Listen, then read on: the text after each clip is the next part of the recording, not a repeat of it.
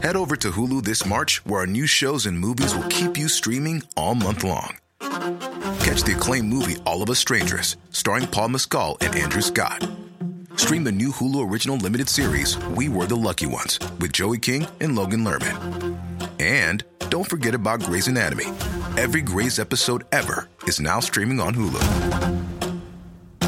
So, what are you waiting for? Go stream something new on Hulu.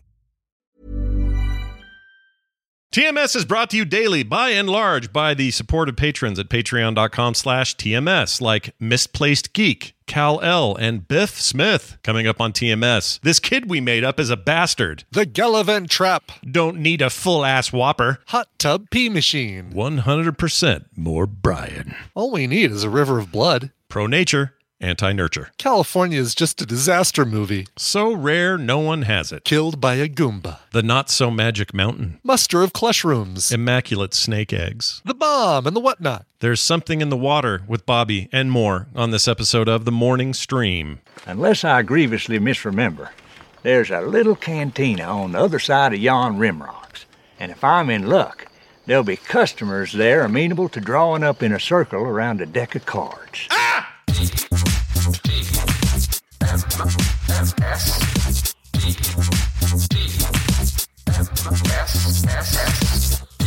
The morning stream. Don't eat that. It's Pluto. Good morning, everyone. Welcome to TMS. It's Monday, August 21st, 2023. I'm Scott Johnson. That's Brian Ibbett. Hello. Hello, Brian. Uh, enjoy Brian while you have him. All right. That's right. Yeah, you only get uh, you get half of me this Yeah. this week. You get two out of four Brian. Exactly. Yes. And you're only going to, It turns out you're only going to get three out of four Scots because Thursday just so happens I have a doctor's appointment and Wendy won't be here and you won't be here. So we're not doing a show on Thursday. yeah, nothing right. Thursday. All right, fair enough. Well, good. But Wednesday, Then I don't feel bad. Then you know, so it's don't feel as it's bad. 25 percent less Scott, fifty percent less Brian, unless Hmm. you're one of the lucky few people who are going to hang out with me in Asheville, North Carolina. In which you case, in which case you get like four hundred percent more Brian Yep. than you normally get. Yeah, this is a real test for people. If you Yeah. already like Brian, chances Yeah. are more Brian is a good thing. Yeah, if you uh, are super bugged by Brian, you will Yeah, love to be learn that he you shouldn't be bugged by him. So another positive experience. Then there'll be Oh, you think so? I think it's gonna. I think it's just gonna amplify. Like, oh, freaking Brian. Why is it taking so long in the one bathroom that we have in these two buildings? Oh my ah. gosh, how many bathrooms do you have? That kind, that stuff freaks me out. Do you have enough? No, we have six bathrooms. Oh, we have six bathrooms and eight bedrooms. So bathrooms will be a plenty. And if you know, if, if they're all closed, there is a hot tub. Oh my lord! All right. Just remember, if it smells chlorinated, that means there's pee in it. That's what I. That's what I was told. That's what I've been told. yes, that's, that's correct. Yes. If it smells clean, you're good. you can get Right, in. Exactly. Right. Yeah. The it's the it's the smell. It's when chlorine's working on cleaning your pee that it smells. Yeah. That's what. Uh, is that what you've learned? That's what I've been told. I hope I've been told the truth All right. all these many years. Okay. Um, well, we got uh, we're gonna get in whatever we can get in in these next two days uh, together. Wednesday, uh, Bobby Yeah. will be sitting in for uh, for Brian, but uh, it'll be a, Cool. be a fun week nonetheless. All right. And I'm in a great I'm in a great mood, and I don't know why. I don't know, understand Yeah. why I shouldn't be in a great mood. I slept like shite. Uh, oh, really? I did, and also um, my doctor, which is part of this appointment, has me on some new medication for. Uh, it's a whole thing, um, Mm-hmm. but it's it's mostly made me feel gross all the time, but not this morning. I feel great. Cool. I feel Good. real good. I don't know why. I can't explain it. Maybe it's these Altoids. I had an Altoid this morning. Maybe that's what did it. I don't know what's going. on. Oh yeah. Well, those are curiously strong. That's what I've heard. Curiously, curiously, curiously strong, mint. Um, but anyway, we're we're happy to be here with you, fine folks, and I would like to ask a nature question. Ooh. about nature. All right. We All don't. right. You and I are not opposed to having topics dealing with nature. we we appreciate nature. We believe in it. We're uh, Yeah. We're, we're, we support it. We're uh, basically uh, pro nature. yeah, I think we we're even part Yeah. of nature in a way. Yeah. You know, Yeah. human human beings. the way we are. Human human beings are as much part of this world as anything else, even Yes. though we kind of f it up sometimes. But nature, being what it is, Sometimes it's worth talking about. By the way, speaking of nature, I hope all our uh, California uh, West Coast friends are okay. A lot of Yeah. deluge going on, a lot of water. Jeez, if it's not, you know, if it's not fires, it's it's uh, heavy, you know, torrential downpours or excessive heat or uh, hurricanes. Yep. hurricanes in the case of California. Did they end up closing Disneyland? By the way, we were talking to. Oh, uh, I don't know. Did they? Maybe. Um, we were talking to uh, uh, Senior Geek Ga- Gary. We were talking to Gary about it on uh, Saturday morning, and um, they were talking about potentially closing uh, Disneyland. Let's see. Disneyland closed early due to Hurricane Hilary, so Okay. not Okay. entirely. Uh, Knott's Knott's Berry Farm and Six Flags closed entirely for the day. Wow, Uh, not so much magic on that mountain. no, no. The Magic Kingdom was a little bit not so magical. Yes, exactly. It was uh, an hour less magical. I was thinking last night they should rename California uh, Old Testament because they've got the fire, the hurricane, the earth. Oh, they had an earthquake yesterday in the middle of all this. So that's another thing they had. Uh, size, pretty sizable one. They got it all. They got all the Old Testament curses. All they need now is a river of blood and like uh, lo- those locusts. Remember from Vegas a few years ago? Get those out Oh, the lo- the grasshoppers or the locusts. Yeah, I think you grass the uh, the the plague of uh, grasshoppers all Yep. over Vegas. Which we which I was there two weeks later and saw one grasshopper. It's so weird. The videos we saw made it seem like you were going to be digging through like they were corpses. clustered around everything. Like every, you know, at the swimming pool, it was basically going to be a layer of of grasshoppers on the top of the water. Yeah, like you'd wade Yeah. through them, like you'd be up to your knees in corpses, Yeah, but it didn't happen. Anyway, we, we wish you all the best. Okay, I know it's not quite as bad as like you know Florida's ding dong hanging out in the middle of the eye of a hurricane, but uh, still lots of flooding and, and weirdness. Also, a lot of Yeah. dumb people online. Can I explain? Can I express one? Oh, complaint? sure, yeah. All right. Here's the, here's the deal. Uh, people started posting videos of what looked like horrible flooding moments, like water rushing through small towns, and Uh-huh. people online were going, "Oh my gosh, the devastation!" I mean, they were believing it. They were that tour from Universal Studios, the one Is with it the, the, water. the, uh, the flash flood tour? You're on the bus and you're watching the water. come? yes. And I realized that the the the the ratio of people who don't know that that wasn't real is the same ratio of people who have never been to Universal Studios before. Because Sure. it was obvious to me. You were looking outside of the tram thing or the car, Yeah, and yeah. you could tell immediately what it was. The shark. The the the people are taking pictures of the Jaws thing and saying that was part of it. There was a shark in the water, and there are people going, "Oh, no, a the giant- devastation!" A giant monkey is uh, terrorizing, reaching in this earthquake in this subway station too. Exactly. Oh no! oh yeah, the subway station where that water breaks through and pours through. People are like, "This is the metro now, L.A. Metro, something, something." Were they really? They did that one too. Yeah. Oh my god. And people are Well, going, how did they? How did they work for." the Cylons into that? By the way, I'd like to know. They never filmed that part. Funny enough. Oh darn! But Okay. weirdly enough, they never showed anything that would make it obvious. But uh, there were people in there going, "Pray for California, pray for California." Oh. I'm like, okay, go ahead and pray for California, but don't Yeah. pray for this part. Right, exactly. the Universal Studios backlot ride is doing just fine. Your Yeah. prayers are not needed. Yeah, and then one guy posted this one and got a ton of action on his tweet, and it said, he, and everybody kept saying, "That's Universal Studios." He goes, "Where's the lie?" And the point was, in his statement, he said, "This is happening right now in Studio City," is what he said.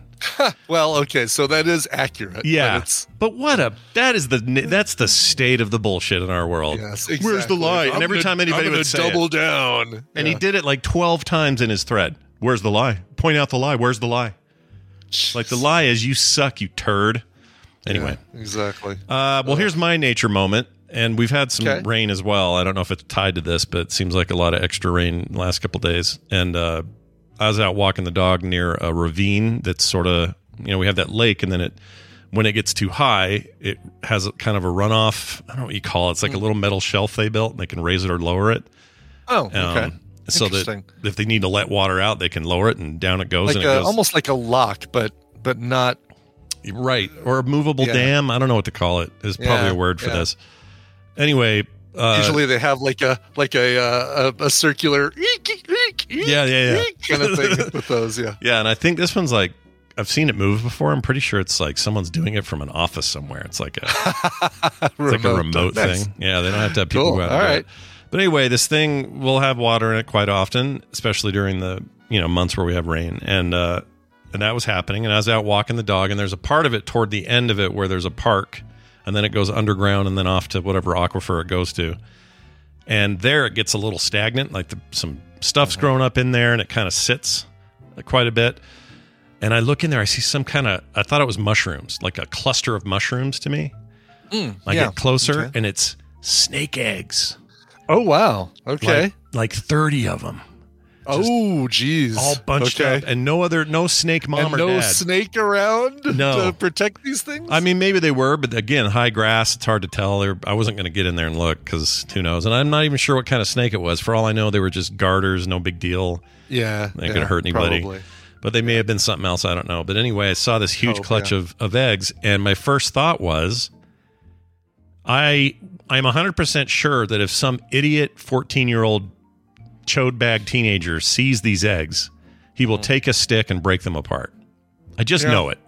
I'm Yeah. just convinced of it. Like I'm going to see it and go, ah, nature. I will keep walking and admire these Sure. eggs. But this kid's going to see it, maybe like I would have when I was 14, and Yeah, go, and say, "Ew, ew, look what's inside. Ew, these are half built snakes. Ew," Whatever.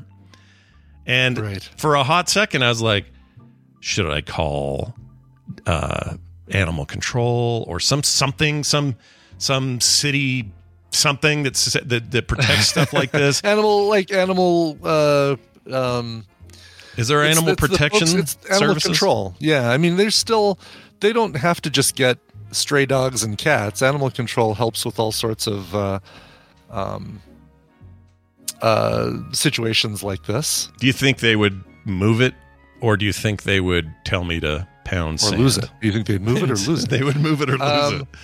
I don't know if they would do anything. Yeah, they might. Uh, yeah, I know exactly. Get Joel McHale. That's the, apparently the one, the one uh, thing that Joel McHale can do is uh, animal control and community, but not not remakes of uh, IT Crowd. We Oh talked about yeah, that last can't week. can't get through that. Yeah, for anyone Uh, who didn't but- know, Joel McHale was doing a U.S. pilot for the IT crowd. Uh, f- go ahead now and feel as shocked as I was because that was weird news. I did not know they did Or that. did yeah did a uh, right? yeah, they did a pilot, never aired. They, it didn't get greenlit, but Yeah. weird, weird. Um, but um, yeah, no, I think animal control will maybe do something or maybe not, but at least they'll be aware of it. At least they'll give you, um, uh, at least they'll, you can feel like you've you've given it to the right people if you let animal control know about it.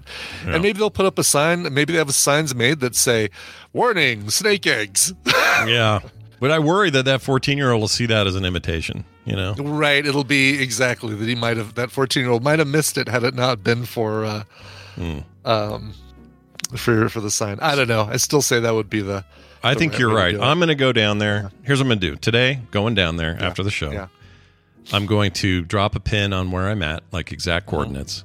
Mm. I'm going to call those guys, give them my the, with the GPS of the location, and Yep. just say, "There's a clutch of snakes here. I don't know, or uh, eggs. I don't know if you guys want to do anything." And I'll just leave it to them because what else can I do? I can't take these home and like put them in Yeah. the tub and hope for the best. I'm not doing that. Uh, so I think I'll do that. If it's still there, Yeah. if I go down there and all busted up, either they hatched Mm. Or a kid which did a case- thing, and I don't know either way. I don't. I won't well know. you'll you might you might be able to see like if you see a bunch of snakes like if the eggs are broken open and there's no snakes inside then then it probably happened naturally if there are little snakes inside then uh 14 year old kid was probably a little dick little bastard. This kid we've made up in our heads and don't even really know this kid. We have. He is a bastard. right. We hate him. Aren't there? Somebody does point out. Yeah, Chris uh, says don't discount the seagulls. I mean, there are birds do look for snake eggs, and and some of them enjoy them tremendously, and that's nature. Yeah, that's circle of life stuff right there. Yeah, exactly. I can't Yeah, stop get- that. That that has no, to continue. no, but get, uh, get Elton John on the phone because he's got to sing about it. but for now, this fictitious fourteen-year-old kid will remain the enemy. All right, that's what's to happen. I like that we've like already turned him into public enemy number one, persona non grata. Basically, this this uh, fictional fourteen year old kid. yeah, he's going to the he's going to the the, the joint after this. They're going to come get him. Hey, Brian, I found something for you. I found you a Doc Ock rig, sort of, basically, kind of. Really? Okay. Did I, I Um, needed one of these, so I'm glad. Yeah, let me click that. Click link. this link. It, this the headline says this AI powered robotic arm system is kind of like a real life Doc Ock tech, and I agree. It straps onto your back like a backpack, and then you got these four big tentacle arms that come out of Oh, it. Look at that, That's cool. right? And that's like uh, way better looking than those stupid, uh, you know, telescoping metal, silver, stainless steel arms that uh, Doc Ock had. These look like these look like the arms that your dentist uses to hold up lights and, and things like that above your face. It does. It's like you're laying in a dental chair 100 percent of the time or something. Yeah. Um, Yeah. There's video of her messing with it. It's all a little too. I don't know. There's kind of a sultry nature to how she's working with these things, but well, she's doing a dance. Yeah, she's like basically. Right, just doing a dance with these arms, but and I uh, don't. I, I haven't read enough to know how the AI kicks in, but I assume it's like following her movements and then learning as she goes, and then could probably duplicate it. But it looks like Oh, it's uh, kind of useful if you were like someone with, I guess, I don't know, if you're paraplegic or something. Yeah, because Um, what is it? What is it using? Is it looking at her her arms and using those to figure out? Because it looks like the one right now. I'm at the part of the video where she only has one of these robotic arms attached, and uh, it looks like it's following the movements of her arm, meaning that it's watching what she does with that arm, which again is I don't know how it's watching. Right. You know, like But what's the but what's the use if it's just going to mimic what you're doing with your existing arm? Ex- good point. If you you're could- paraplegic, you could pick up two cans of Coke that happen to be 14 inches apart. and now later there, she's hugging another lady who's wearing one of these. Oh, is she hugging? Is she General Grievousing hugging this this other woman? Like, Kinda. Oh, that's very General Grievous. That's a good Yeah. comparison. I like it. Let's see did one you of them put go lightsabers on all of these arms? suddenly come popping out. Yeah, I don't know what to make of it. I mean, obviously it's an experiment to show what's possible, I suppose, but I don't It know what the use really case is. But I thought of you because I'm like, well, Brian loves Doc Ock and you know, Yeah. big Spider-Man fan. I'm a big Spider-Man fan. I'm I'm a fan of like give me some extra arms if they if I can use them for something useful. And these are both um, functional and creepy, so I, I'm uh, doubly excited about yeah. them. Can you imagine though? I don't know. If, I don't know if I do use them uh, while dancing in what looks to be a very expensive museum space. Yeah. uh, but Yeah, no kidding. With your finally, you've met the love of your life, and that other lady who walks in, who's also Right, uh, wearing what- one of these. yeah, what time does that? Oh, here she is at uh, two minutes fifty six seconds. Yep. She just enters the scene. And she- it's like, oh, She just takes one of the arms. Oh, did she just plop it? She just plugs it right on her own backpack. Yep. Just bam, you're in. God, the um, the expressions on these ladies, uh, this whole thing is It's killing me. just so yeah. so freaking mom and Sean's I man. think, this I is think like I think that's why I like uh, Boston Dynamics robots videos because they just get right to, into like, all right, he's gonna jump over some barrels and uh, Right, do some right. pull ups, and you know, it's like practical stuff. And this one's like, la la la lily, check out my robot back arms. Ooh. Right. Yeah, I don't know. yeah. Could you imagine the um, if the robot dynamics, uh, you know, the dog, they Mm-hmm. put that to this music and it just kind of slowly danced around the lab. Yeah, it'd be way less impressive. I mean, they sometimes make this the bipedal ones dance, but still, I'd like to see what they can lift and move for me. That'd be cool. Yeah. Uh, also, you know, show a guy walking into a Denny's and sitting down to his uh, right give me slam. some real yeah give me some real case real case use i'd love to see it i'd love to see like all right what happens you know can how does this work does Right. she can she pick up something can she operate five six keyboards at once You know? Right? Can she be reading a book while these arms are grabbing new books at the Barnes and Noble for her to now check out next? exactly You know, yeah or you know, better yet, can this work as a automated checkout person at the store? yeah, just going paper or plastic hurry because i'm doing both right now Yep, and it'd be really fast, and the girl and the and the girl wearing it could just read her little. She could read her stories, you know, with her real with her real hands, and have to be bothered. we got this figured out. reading my stories Speaking of technology and m- big giant things that happened in history, Brian, what did you do this weekend? i saw oppenheimer stuff. What? Oppenheimer. oppenheimer Oh my gosh, it's the the bomb and the whatnot. Tell us more. Exactly, pretty much the bomb and the whatnot. Uh, it's uh, it was great. It you know, the, the big thing everybody's like, oh my god, it's three hours long. It did not feel like it was three hours long. That thing felt it felt like a two hour movie because it is so um so interesting and fascinating. I won't say it's it's action packed because it's not. There's a lot of talking and there's a lot of there's a lot of actors you see in this thing and you go, oh, he's That in this too. Oh my god, she's in here too. Oh my god, wow. Yeah. Um, yeah, it's it's um, yeah. TV's Travis is right. It's paced really really well. It's um, uh, it's every scene has a key element to uh, to kind of uncover. There's no throwaway like. Here's Oppenheimer just kind of going about his regular day. It's like, no, here he is with uh, Einstein, and here he is with uh, Florence Pugh, and oh my gosh, okay, well, that's that. All right, let's get on to the next scene. Yeah, they had a sexy scene. I heard little Florence. Pugh. I have a couple uh, of sexy scenes, yes. Really? Okay Um, then. Hubba yeah. hubba. Hubba hubba. Uh, did you did you um uh what was I going to ask? I was going to ask if oh, I know it's it's a known quantity that he's in it. Everybody knows Robert Downey Jr. is in this, but he looks Yes. unrecognizable to me. He looks unrecognizable, and um, we were talking about it with Barry last night, and he says I didn't recognize him at first. That Barry said that that that he didn't. He it wasn't obvious that it was uh, Robert Downey Jr. First, I agree. It wasn't until he started talking, and you see, it's those lines. Uh, the the wrinkles that he has coming down from his nose down around his mouth that Yeah. for me kind of like oh that's Robert Downey Jr. because otherwise it's you know it's a different dude.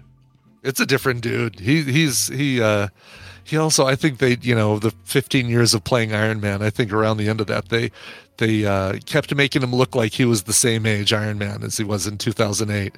Yeah. And uh, um, maybe maybe he maybe he aged a little bit during that time period with Marvel. I think MCU. the last Robert Downey Jr. movie I saw, I think, was Endgame. I don't Yeah. think I've seen anything else with him in it since then. I But what uh, what is he? Has he? What what did he do between Endgame and uh, this? Got to be some other stuff, right? I'm sure. Yeah, Like, if he stopped there, that would it's be really crazy. question. Maybe he took a big Tony Stark break. don't I mean, it, he certainly could have because it, it was so. Um, you know, he had done that for such a long time that. Uh, Oh. oh, Dolittle. yeah, that's the only one was Dolittle. That's the only one was Dolittle. Yeah, forgot about Dolittle, and um, Okay, yeah, because nobody liked to Dolittle. Dolittle was bad. yeah. Um, oh, the judge. That was so great. Forgot about the judge. I never saw the was- judge. That's him It and it's uh, great, and uh, Robert uh, Duvall. was it? yes, Uh, and Billy Bob Thornton, and um, I need to watch that. Vera Farmiga, Vincent D'Onofrio, Jeremy Strong, Dax Shepard. 2014. Well, that was a while ago. yes, it was a while ago. It was between Iron Man three and uh, whatever was uh, after Iron Man three. Uh, Captain America, uh, Civil War? Avengers: Age of Ultron. Looks like. Ultron. That's right. Yeah, that's a poopy one. We don't like that one.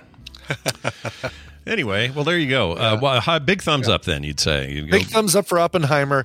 And yeah, okay, we didn't see it on IMAX. And there's a couple scenes is like, oh, that would have been really cool to see in, in IMAX.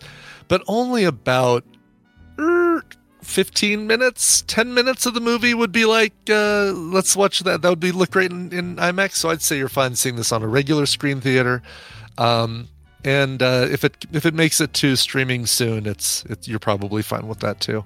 It's Yeah. just it's really really good, That's and great. it's one that you watch with no distractions because um, a lot of information comes at you and and uh, a lot of great God, a lot of great silent acting, especially Cillian Murphy. Man, dude can dude can just pierce you with those blue eyes of his. He's great. I heard somebody say it made me laugh because I just was like, okay. But they said, I can't believe it took this long for um, this director and and Cillian Murphy to work together. And I went, he's in Nolan like Murphy. Yeah. he's in like four or five of his movies. He's not the main Yeah, star, exactly, Of them, but yeah. he's in them. He was in all Did kinds of. not see Inception? They were in his head. yeah. Did you not see the Batman movies? He was freaking Scarecrow. Right, Come on. Scarecrow for for even a little bit in the second movie. You see him like you know tied a- up against a car. It was a weird thing to say. I'm I'm still not sure they were serious. It was a Facebook It friend is. of mine. He's like, oh yeah, "Oh, I'm these sure- two are finally sure. working together." I'm like, dude. I can't. Now, if only he could work with Tom Hardy, that would be, or Oh. Michael Caine. Maybe the two of them could get together, him and Michael Caine. yeah, finally Um, get those two together. Why not finally make that happen? Right. There was really cool. So again, Alamo Drafthouse comes through again, just making the whole experience better. The 30 minutes before the movie, it's always relevant but quirky stuff. Yeah. One of the things they showed was a Christopher Nolan, not really a primer, but like it was a the um the hallmarks of Christopher Nolan, Christopher Nolan or something like that. Like it was it was uh, basically a um here are the the elements that that um make up a Christopher Nolan film and they talk about you know the broken anti-hero. They talk about the the quick jumps from different timelines the um the going back and forth between black and white and color sometimes the uh really long establishing shots and then like all the actors who've worked with them multiple times. If I don't know if Alamo Drafthouse ever puts these on YouTube but they are fascinating. The ones before um Guardians of the Galaxy, they had one for each of the main five members of the team, and it was the story so far as seen by Gamora. And so they go through like, you know, Gamora meets up with the the Nebula, and then they, or well, the, her sister Nebula, and then they join with the Guardians, and then she wakes up and it's five years earlier, and I think I found them. Uh, they are all on YouTube. Really? I'm going to go Are watch they? these. Yeah, they got like Oh, a complete Kubrick thing. They got uh, oh, nice. they have a whole channel full just- of these. Let's see, uh, Alamo Draft House on YouTube. I think it's yeah, it's, it's the whole at thing. So youtube.com slash at Alamo Draft House. Fantastic. See, that is that's good because those things are so um well produced. Oh yeah, previously on Indiana Jones. That was the one so good. They showed that one before uh, uh obviously before Dial of Destiny and it's a great little you know, taking you through chronologically the history of Indiana Jones. Oh yeah, these are great. There's a whole how Jack Kirby created Marvel, uh, the history of the Joker, 12 minute Yeah. documentary. This all looks awesome. Oh, and they Oh, even do they're their their Q and A's. Like Nick Cage showed up to, you know, Oh, do really? Q and A's, so Oh, they cool. film that. Well, I'm going to subscribe. This sounds great. Yeah, what a great! Uh, if you can't get an Alamo Draft House in your state, in your city, then this is the next best thing. I mean, I like me some movies. Yeah, I wish yeah. they were here. Yeah. All right. Uh, Dunaway time. We're going to play a game this morning. We're trying to award people prizes. Our goal today is to give away some shite. And uh, I don't see any reason why a listener can't win some stuff. So let's let's do this. In fact, we kind of make it so everybody wins on this day. Uh, Yeah, we do. it still feels competitive, but nobody really loses except Dunaway. He loses a lot. He's kind of terrible at this. Oh, he's right there. I shouldn't say these things while he's right there.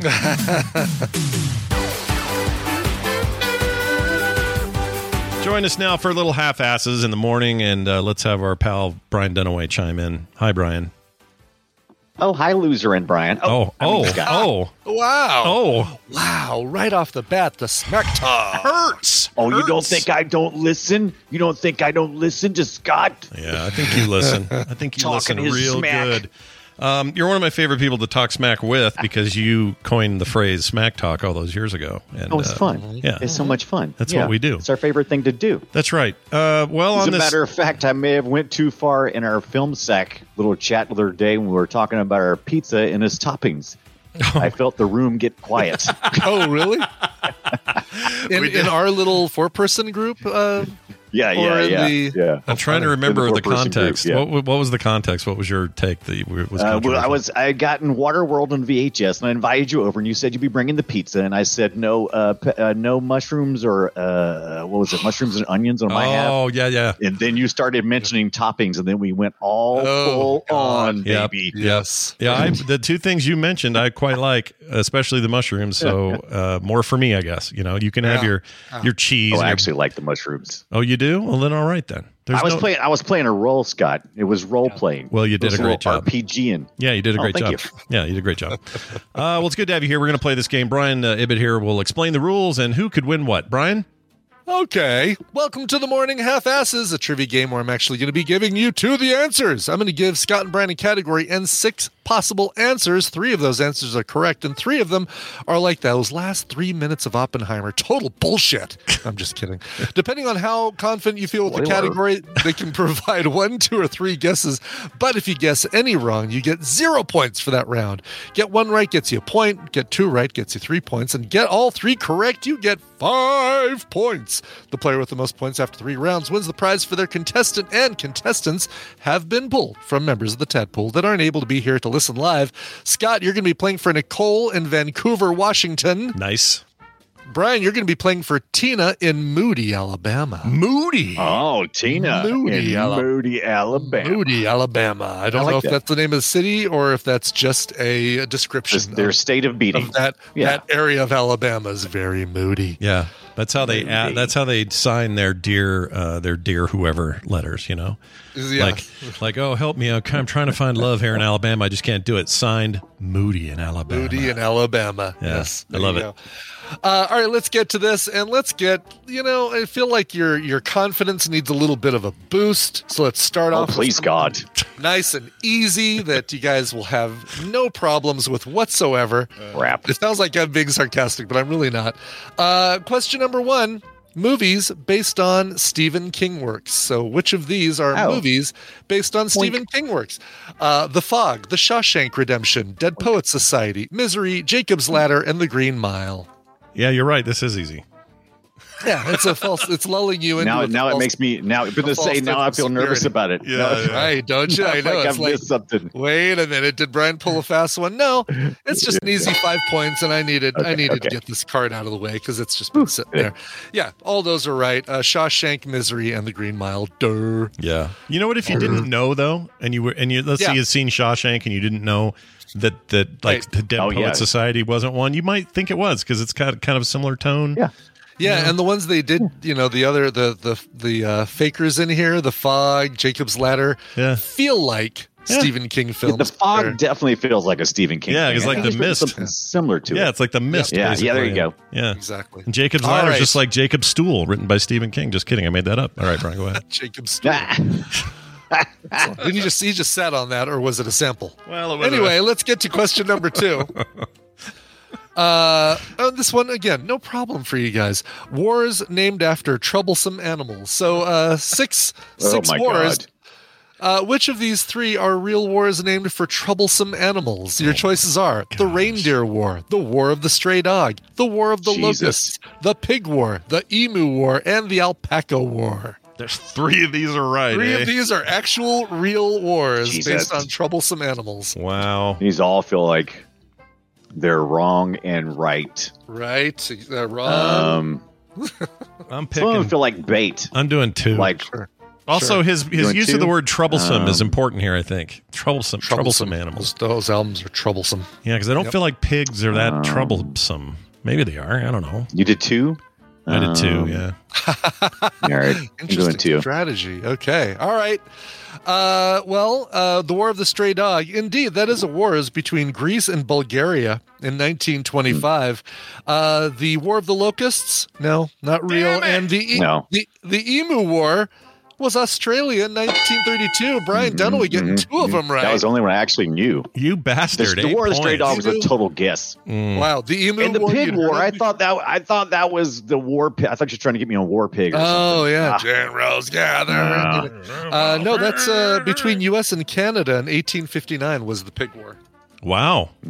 I didn't know it had a name. I knew about that. I conflict, either. but I didn't know it had Well, the name. what was all the kerfuffle about the pigs? yeah. Was it uh, Why'd they call it Uh, that? I didn't Google that one. I Googled a couple of these, but because I want to know about the War of the Stray Dog, and indeed, it was a, a dog that that crossed the border, got shot, and then started a, a war between Bulgaria and uh, uh, really? Greece. I'm just yeah. I'm just going across the. Oh, Oh no! That Yeah, seems exactly. la- that seems like that not that long ago for Greece to be in a war with somebody. Yeah, You know, like if you just said that was like, Totally. well, that was 800 BC, I'd go. Of course, they were always warring back then. exactly. No, but 1800s. I mean, Yeah. I'm sorry, 1900, 1920 Yeah. something. Yeah, that's 1925. Yeah. crazy. All right, Yeah. All right, let's get to the last one here. Scott, you are uh, behind a little bit, five to eight, screwed. with Brian with the lead. Let's go to our last question. Your last question is Knights of the Round Table. See, I've got a son named after uh, Oh. a Knight of the Round Table. I Table. don't know Sir, these at all. Sir Tristan. Uh, but which of these six are other knights of the Round Table? You have Lamorak, Percival, Galavant, Kristoff, Gaheris, and Naveen. Which I always three wanted, I should of have learned this. These always I've never read much about the Knights of the Round Table, but I've always felt like that's something that I want to learn. Let's Yeah. see. Well, Well, go read the excellent series Camelot 3000 from That uh, actually have read some of the Camelot 3000. Yeah. I've actually read that, but that's been like since the 90s, I guess, probably. been a bit. Jeebus. That's yeah, been a minute. Yeah. Jeebus is right. Um, I'm gonna go with now. How many does Scott need to beat me? Uh, Like if he well, got all I'm- three, need- I'm doing So he's three. three points behind, so he needs to get two correct Three to tie, points. three to win. Yes. Yeah, I don't want to tie. okay. Or maybe I do. maybe I'd have a better chance if I tied, but Yeah. I don't know. All right, Uh, locked. okay, you're both locked in. Look at you guys. You both honed in on on Sir Percival. Absolutely, Sir Percival. Definitely a member of the round table. You also both fell for the Galavant Shit. uh, trap. Ah, that just felt so right. Because Gallivanting you're probably like, thinking a of thing. Galahad, who was the actual uh, knight, was Sir Galahad. Who who bravely no. who bravely ran away? None of these. None of these. Right? That was a Yeah, fake thing. these, okay. right. Galavant uh, was a uh, 2015 musical TV series on ABC, by the way. Aw. I, Um, w- I was just hoping that was like a like the reason why we had that gallivanting around or whatever it is. What is that yeah, mean? yeah. It just, uh, don't yeah, I don't know. Uh, but Kristoff and Naveen, both uh, Disney princes. Uh, Oh shit! And Lamorak, actual knights of the Round Table. Damn it! Well, you retained your lead then, and that's good, right? Yep, winner is Brian Dunaway's, which means that Tina in Moody, Alabama is going to be getting the prizes. Her prizes are Alchemist's Castle, seems appropriate, and Guilty Gear X2, hashtag reload. Ooh. Uh, both of those coming to Tina in Moody, Alabama. But don't worry, Nicole in Vancouver, you're getting a copy of Symmetry. Ooh, also very So, good. Yeah. Games for everyone. That's right. Well, here's my sound. And here's Dunaway's sound. Congratulations. You're a winner. Nicely done, dude. You you I think you turned the tables. We're like tied up again or something. I, it feels that way. I don't know if it's true, but I think It think does. It yeah. does. I, I, I've had a little bit of a streak lately, but of course, before that, I had also a bad streak. So Yeah. Yeah. it's working. Yeah, it's working. It's slowly working as you're twerking. And look at this. Uh, Wednesday, you're not going to be here because no, you will be here Wednesday. Wait, I'm going to be here. You'll Why be why here. am I going to be? uh, we just uh, you know what I'll do? I'll probably I'll probably saddle Bobby with some sort of uh, science trivia or something. Yeah, make him make him come up with some science trivia because I'm I'm not going to be able to come up. Yeah, you that. don't need to do any of that. I'm not Um, doing a feud game. I Yeah. think You're Ibbott should come up with all that. science trivia. We'll do another. You know what we'll do? We'll do. We can't. We can't even use this thing while we do it. So we'll end up just doing kind of a thing. But we'll do it because you're coming that day, and I look forward to it because then that's a day I can beat you, you sad sack of garbage. Okay. And I think Oh, I oh, get you free Wi-Fi so on the plane, smart. so I can I can listen live. yeah, you'll be able to hear it. No. Uh, Yeah. Dunaway, kiss our butts. All right. Oh, he had no response. He had nothing. Wow, to he just he just stormed off like a petulant child. just embarrassing, really. All right. How about some of this business?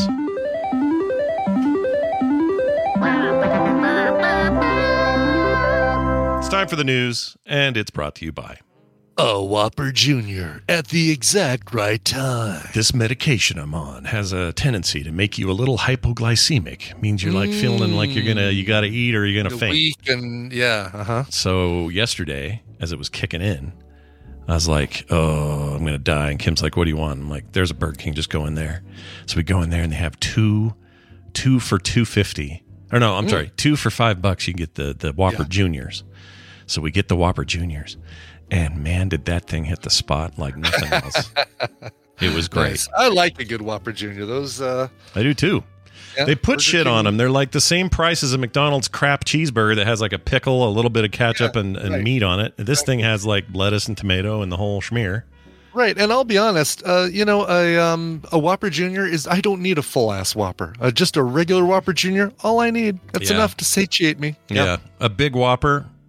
Uh, I mean, not that I couldn't put one away, but Sure. Mm-hmm. you're right. It's too much. It's a big burger. It's too big. Yeah. and they have one But bigger than that. Cheese, you know, don't uh, you know, don't don't don't be uh, cheap on the cheese. I do want a Whopper Junior with cheese, but Yeah. that uh, yeah, But make that cheese as if you can melt that cheese, that'd be great. Because sometimes it's just a piece of cheese. it's a cold piece of cheese on a hot burger. and It's Yeah. slowly cooling the burger. yeah, I don't right. like that. It's like a little refrigeration slab on, on top of your meat. Yes. Anyway, uh, let's move on to this story here. yeah. Somebody posted a lingo guide. This is on Axios.com. Uh, a lingo guide for Utah stuff, and a bunch of people said, "Scott, you should do this on the show. Scott, you should do this on the show." I finally Oh, relented. cool, yeah. I'm gonna I'm gonna tell you right now which of these are accurate and which of these are not. All right, and Okay. why. Brian, if you have any questions about these, please say so. I'm sure I will. I'm sure I will. So yes. Um, so they this is what they said on Axios as release recently asked subscribers and social media users to send us words and phrases that are unique to Utahns and Salt Lakers, and you delivered, says the article. Uh, let's see. Uh, for instance, the industry in Los Angeles refers to a movie, film, entertainment sectors. Okay, so when people say the industry over there, you know what they mean. Sure. That's what it means. Okay. All right. Seattleites, people in Seattle call their perceived child or cold shoulder towards transplants the Seattle freeze. I didn't even know that was. I didn't know that one. Never Okay. even heard of that. That sounds more like a hockey expansion team, but whatever. Right, right. Did you give him the freeze? Yeah, I gave him the freeze. The Uh, Seattle freeze. So here are the terms, and I have to admit, most of these are pretty pretty dead on. Yeah. Uh, if you say the church while you're here, yeah. you're referring to Mormons or the Church of Jesus Christ of Latter Day Saints. You're not talking about anybody else. That's who you mean. Right. That's 100 percent true. The church. It is just the church there. Yes. And if Brian walked into town and I said, "Hey, Brian, are you a member?" Out of context, just hey, I Yeah. forget about the word church. Just if I said, "Hey, uh, is he a member?" We it is an acknowledgement. Everyone knows you mean a member of said church. That's what you mean. Gotcha. It's not like uh, an Elks member or a member of the um, the Jersey Mike's Shore Club. Right. I mean, you Uh, might five sandwiches get one free. you Uh, might no, if you're at Jersey Mike's and they say to you, "Are you a member?" You will in, you, you will in context know, right? I wouldn't say no, sir. I'm not religious. I would prefer not to have missionaries come to the house. Sure. Thank you so much. Uh, Point of the Mountain. This is 100% correct. Oh. Point This out. is the mountainous area that infamously separates Salt Lake and Utah counties. Uh, whenever you talk at, at all about traveling on I 15 going either direction, you Yeah. say things like, How was traffic? Oh, it's pretty good up to Point of the Mountain and then not bad after that. Or really okay. Oh, it's interesting. always a demarcation. It's the weirdest thing. Huh.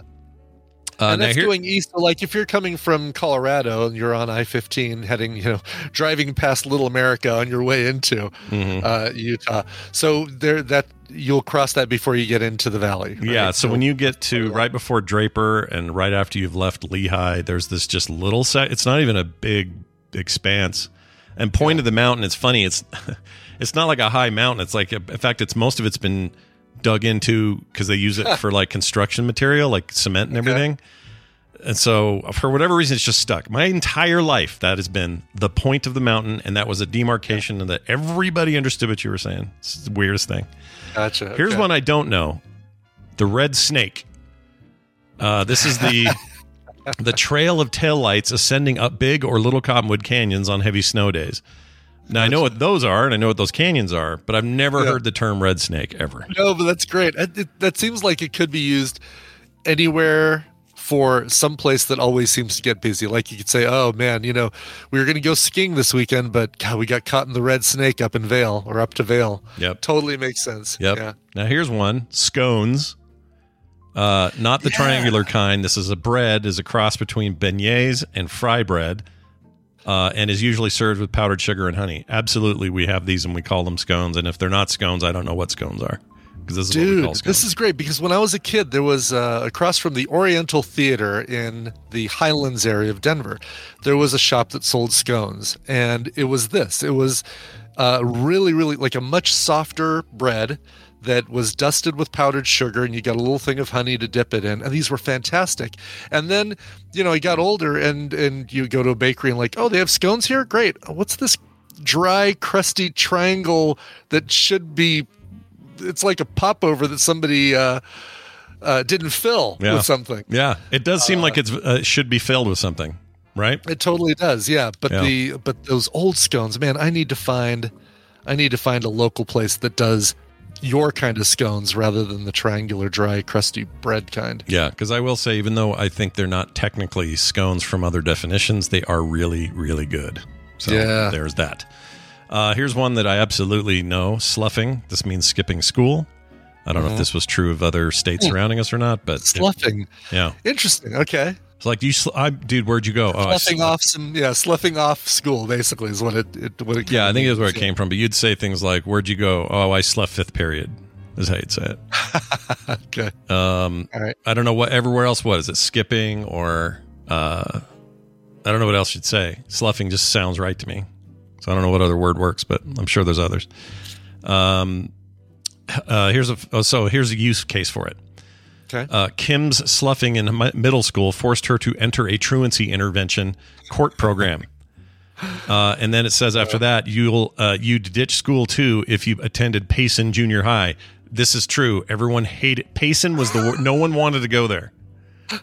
Really? and you know Okay. what? Until all these years later, I don't know why. There's nothing wrong with Payson. They're fine. They're fine. This is funny. Okay, it just it just got a bad rap, and and uh, uh, but people just said nope, nope, don't need it. Uh, this next one's wrong. Says the West Side. Maybe this Yeah. has changed, but uh, the Salt Lake City neighborhoods: Fair Park, Glendale, Jordan Meadows, Poplar Grove, Rose Park, and West Point, west of I-15. I mean, maybe in the 50s and 60s that was called the West Side, but that's before the whole actual West Side was developed. I live on the west, technically far West Side, like the, toward the other mountains on the whole other side of the valley. Yeah. So when I was growing up, that was the West Side. So I don't know why they do that. This, this weird. Um, and then this one, the Zion Curtain. The partitions formerly required in Utah restaurants aim to hide the creation of alcoholic beverages from children. I don't know what Oh, that we is. about this, I don't right? know what Didn't we this is. about- I don't think so. Because when I go when I go to like a pub brewery, you see Yeah. the stuff, the big old tanks, and the guys in there working on it. And you where can did we? Where was I talking about this? This with somebody about how they can't show you them making drinks, so they have basically a wall where the bar, like blocking you from seeing the bar. Who did we? Oh man, that, if I would have thought it was you and something like an old Utah thing, like uh, Yeah. um, it might be older. back, uh, Because when I maybe Yeah. it happened before I was old enough to even go to a place like this, but if I go to a Yeah. bar now, they're just out there making drinks. It's like interesting. Okay. and like if it's like a bartender situation, it's uh, like we just went to one. Um, oh, the the the whiskey burger place I like, the five seventy one, whatever it is, forget the name of it. But anyway, they have a huge bar and they're back there doing their thing. you see him making the drinks and stuff. Yeah. Yeah. So I Yeah, I mean, it says for, formally required, so you know. oh. I mean, I bet they meant formerly required. Yeah, I bet it's formally because formally, I don't think Yeah. is right. Maybe this Yeah, law recently changed, and I don't know because I don't drink. I don't know. Yeah. But uh, yeah, most of these are right. I'm surprised they didn't put things in here like fetching, which is a replacement for the F word you hear a lot. Um, really? oh yeah, that whole making fetch oh, I'm not gonna happen. drink the fetching Merlot. yeah, yeah. exactly. You know that whole thing where across the country people say stop trying to make fetch happen. It kind of happened yeah. here. It, kinda actually happened. happened. Utah, apparently. Yeah. Yes. And there's others, Oh but God. this is great. That's, so, that's a really funny one though. Like it feels like such the wrong. oh, it's stupid. It's so stupid. It's like, oh, that that woman is so fetching. You're like fetching what? What is she? Your uh, mom's fetching right now, isn't she?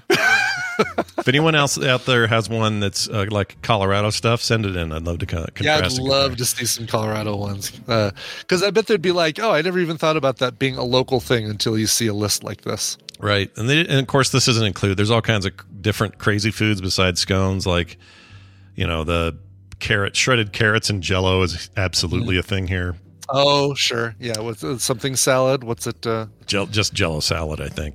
I do have here. You ready? I think I found a list. if Oh, do it. Let's hear them. What do you got? See, I have not looked. I have not vetted this list. I'm just going to give it to you un unscanned. But this is the Uncover Colorado I'm ready. and uh, understanding local Colorado slang. So you've got uh, food lingo, Colorado Bulldog. It's not really a Colorado um, Bulldog. Yeah, it's a it's a really good drink. It's sweet though. It's like basically it's a White Russian with cola, Oh, uh, vodka, milk, and cola. But but or- or unique cream. unique to the to your area, I guess. I never thought about being that. I thought I just thought they called it that because it's it's a White Russian, but it has Coke in it. It's a Mm. White Russian with Coke, basically. Okay. Colorado Kool Aid, I would agree. Slang term for Coors beer. Yes, Colorado Kool Aid. 100%. That's great. Colorado, you can drink. Bring me a bring me a bottle of Colorado Kool Aid. Wow. Uh, Denver omelet again, not local vernacular. It's No, we eat those here all the time. They're fantastic. Yeah. there. Get a big mouthful of the Denver. Um, Denver steak. This is really this is a bad list. Green chili, Rocky Mountain oysters. Let's see if we've got some better. We have those. Anywhere with Rocky Uh, Mountains has the oysters. We get we we know what those are. This is a little bit better. A Town is the nickname for Aurora, also affectionately called Saudi Aurora for its desert-like landscape. Oh wow. Yeah. Okay. I right. hope that's the reason it's called Saudi Aurora. I've never heard it called that, but I've heard A Town. Uh, Basin, yeah, Breck, short for Breckenridge. BV for Buena Vista, or Buena Vista, it's pronounced. Uh, Cap Hill for Cap, the Capitol Hill neighborhood, Hill neighborhood. Cap Hill. I like that. Cap Hill. Yeah, like Uh. CBD, which is also the central business district of downtown Denver, where you can buy CBD, oddly enough. Yeah, funny enough.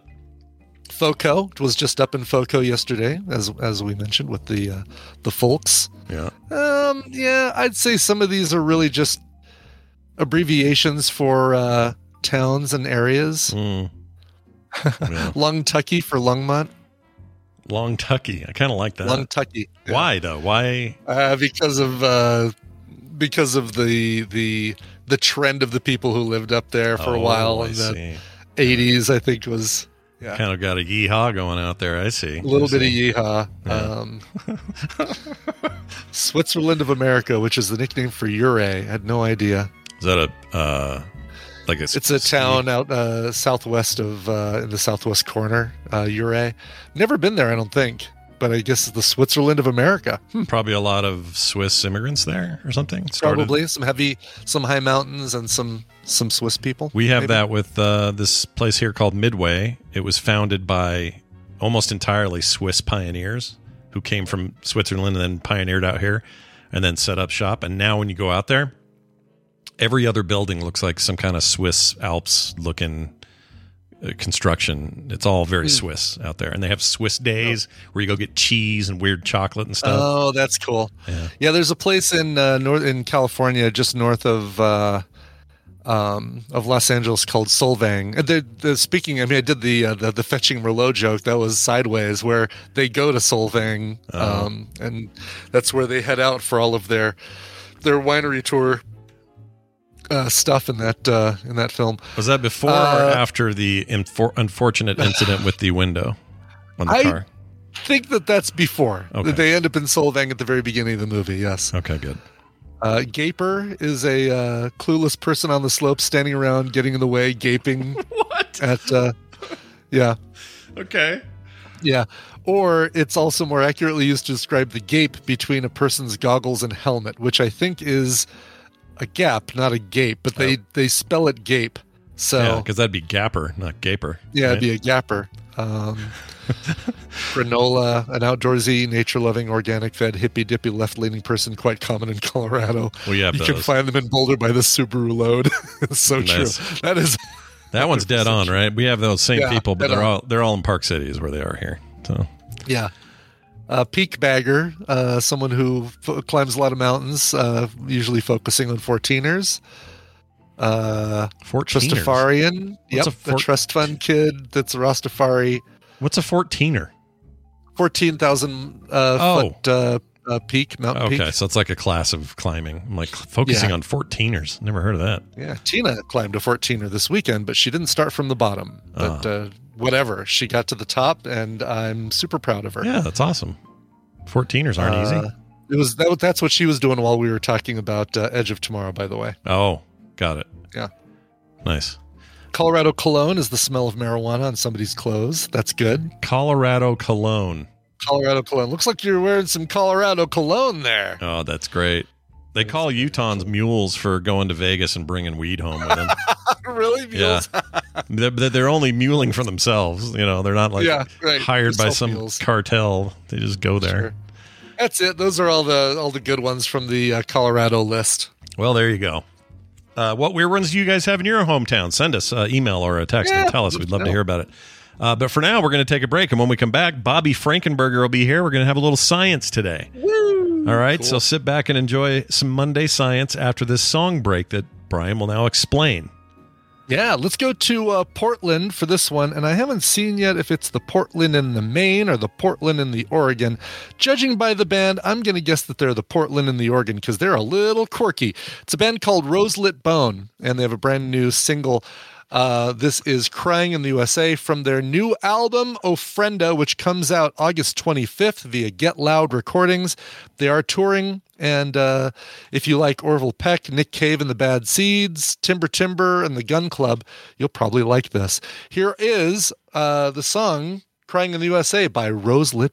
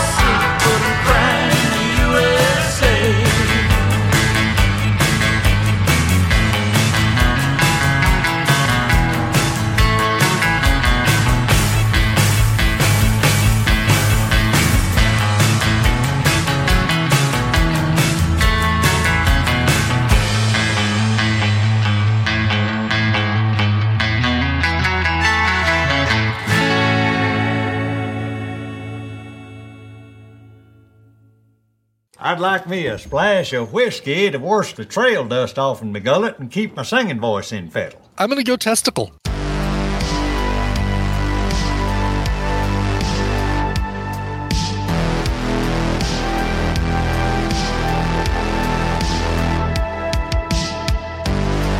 And we return. Tell me who that was again, please. Sure, that's the band Roselit Bone from their brand new album Ofrenda coming out uh, this Friday, this coming Friday. That's the song Crying in the USA. Nice. Where else are you gonna cry? Do it here. It's fine. Yeah. We don't care. We don't care. You know how you were looking forward a little bit to the the shit show that was going to be the Republican uh, uh, debates? Yes, and now we're not going to get uh, the, the the the big piece of shit to make it a shit show is not even going to be there for it. Yeah, he's skipping out on all the debates. Yeah, He's not going to do it. He I'm who should not be named. that's gonna what that's gonna do. I guess know, is Wednesday's the first one. I think. Is it? Yeah, That's Yeah. that's crazy. We're this close to all that crap. Um, I know. I'm not looking forward to it. I will be avoiding it all, to be honest. Yeah. Um, all right, what are we doing here? We're adding uh, someone. Oh, Bobby, duh.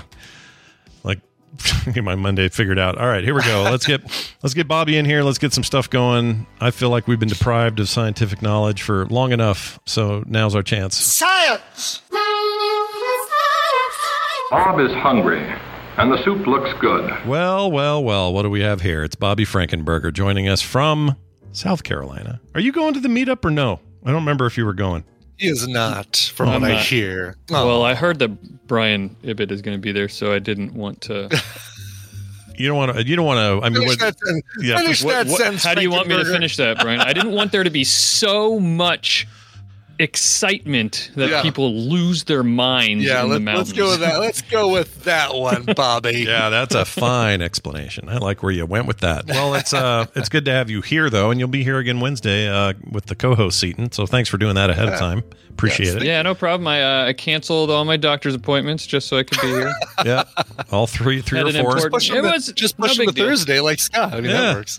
I mean, yeah, I you? can wait to do that chemo thing. Oh, sure, no problem. Until- Look, you're getting. What are you doing? Like old school leeches and bloodletting or something? Because Sure. you're a scientist, so you believe yep, in those things. Yeah, That's what my old timey doctor told me we should do. that's right. Get in there, get it done. Although my he mom also is prescribed cigarettes. my my mom is going to a guy right now who is having her do some form of this bloodletting Oh, thing. boy. And I said, "Mom, is it a doctor?"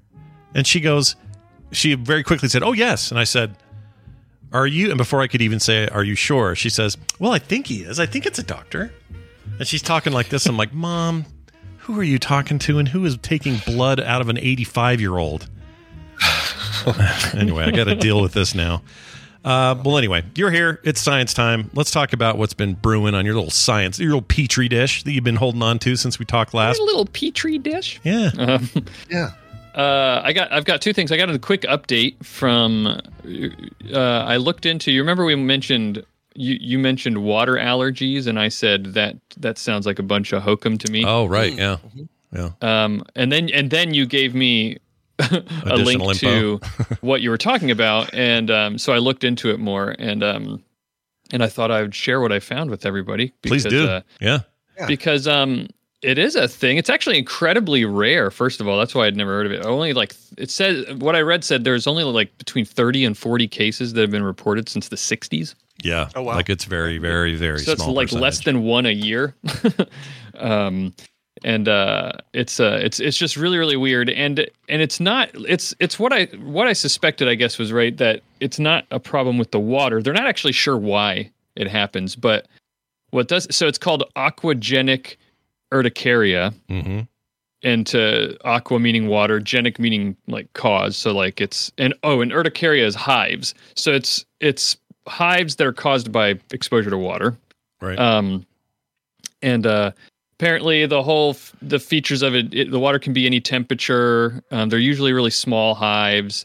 Um, the temperature thing is important because that's how they test for it, Right. and is that it has to be room temperature to test for it because it could if it's cold or hot water, it could be a different hives reaction, like uh, like a like some kind of reaction to cold, or you can also have like I forget what it's called, cholinergic cholinergic um, urticaria. I think that can be a reaction to to heat or warmth. Mm. Um, but anyway, uh, like I said, they don't know what causes it.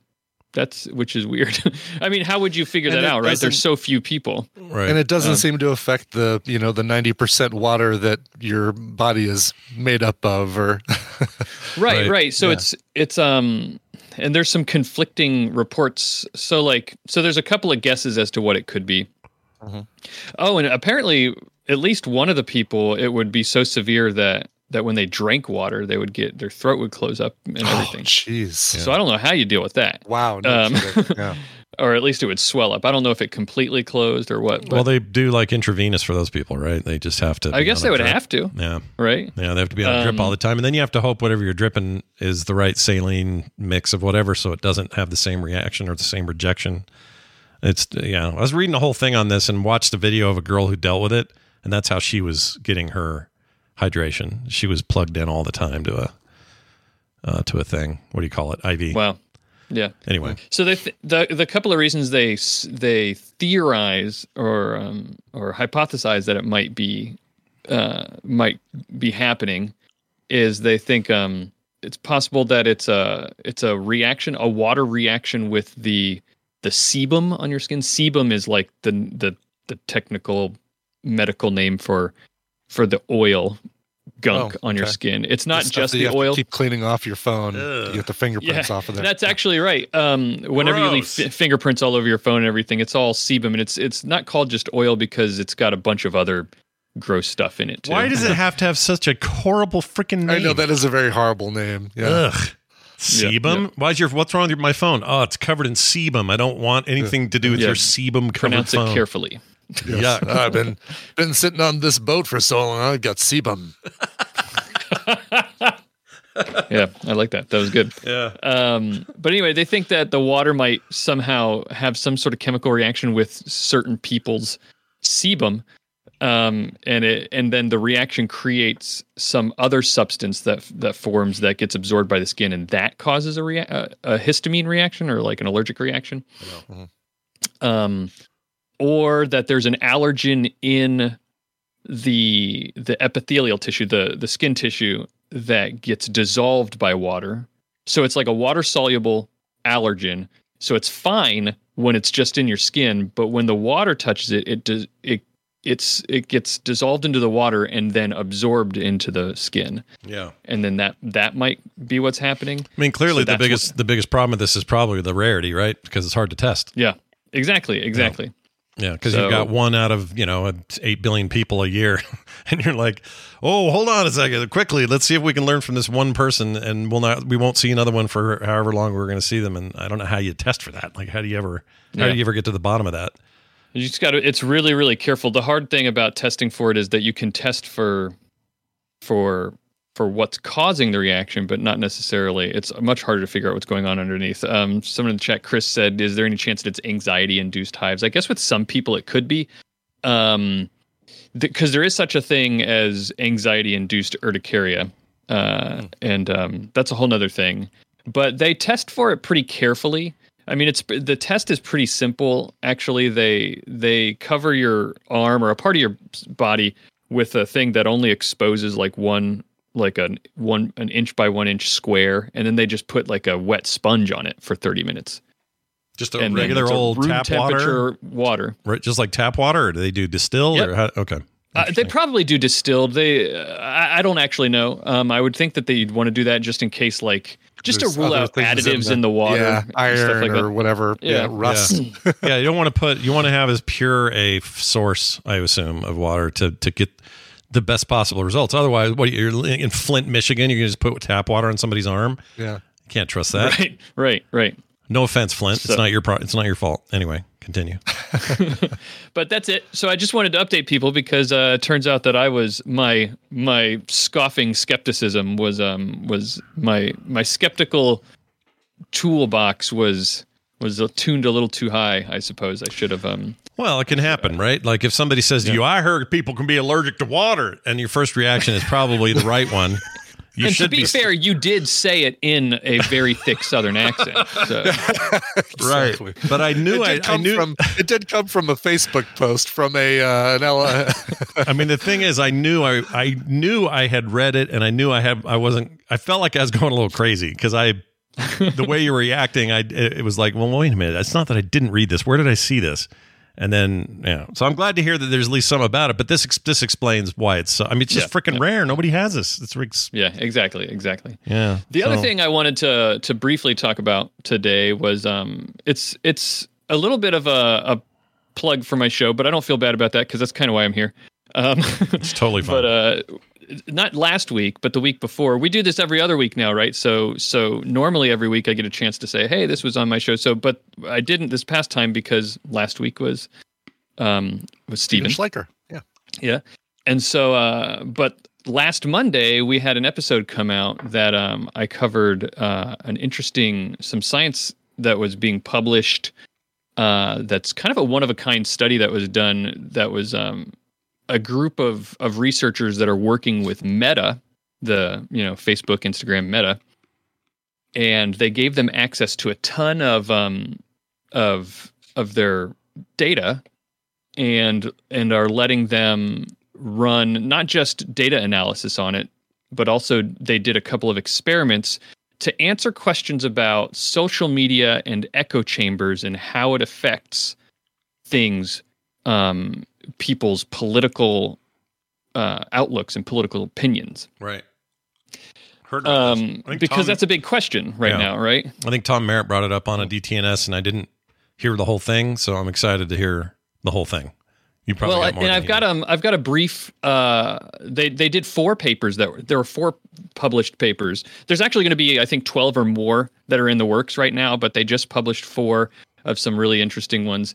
And I'll go through like quickly what the there's a lot on the if you want to hear a a real detailed um, digging into this, then uh, check out the episode that I did um, two weeks ago and uh, on all around science and um, and I really dug into this. But the real the real big things they had a couple of questions that they wanted to answer these these papers that were published. The first one it ta- it talked a lot about or or what they were looking at w- were questions about how are how segregated you know one of the things that people talk about is that your facebook feeds are very segregated. Yeah. you know that you're only seeing specific things that you're in these echo chambers that you're only seeing things from like-minded individuals and how is that polarizing us as people right? Right. and so that's the question. Um, how are we getting polarized? And so we we have intuition about that like what do you guys think your intuition tells you that what how are how are how are social media algorithms affecting our our Well, the, polarization and the, our the assumption is that it's affecting it greatly, but I'm pretty sure what That they this just data is. widen. Yeah, that it just wor- makes it worse, or you know, if somebody's on the f- on the fence, this some of that may push them over said fence. I think that's what our natural uh, inclination would be, because it's so it is divisive language and it's divisive action and it's it's got all the hallmarks of an emotional response on on on both Yeah. sides of the issue. Like, so I think that's not crazy to think that. But I'm It's not at guessing all. I'm guessing this data is showing us that you were already kind of in the slot you were in, and this didn't make any big difference. Is my guess. maybe a little bit there's um it's as with many things in science when we start to dig into these questions and really try to get evidence for for what's going on um it's complicated uh for sure. Um but that's you got to start there. We want to have the actual data that's going to tell us what's going on so that we can then ask more questions and really get a nuanced understanding of what's going on. So um, but yeah you're right. You're in, the intuition is that if an algorithm is showing the, us the things that we want to see, then it would be curating it into such an extent that we're only seeing things because you can also block people that make you upset and all this kind of stuff. Then eventually you're just going to end up with a bunch of people saying all the same thing that agree with you, and you're just going to have this distorted view of the world, right? That's the assumption. Sure. So let what did they find out? So the first first paper t- looked at segregated feeds and basically just asked the question: How segregated are our Facebook and Instagram feeds. Hmm. Um, when they say segregated, they just mean like, ha- like w- what type of information are you being exposed to? Sure. Right. Sure. Um, they did find out, no surprise, that segregation does exist on a conservative liberal spectrum politically.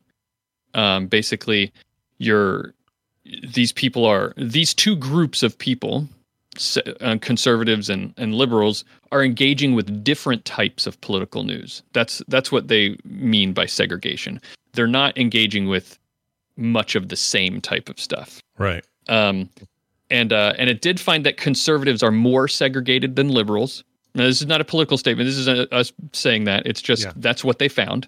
Um, and uh, and that and this is to me the interesting thing of that paper was that the majority of news that was tagged false.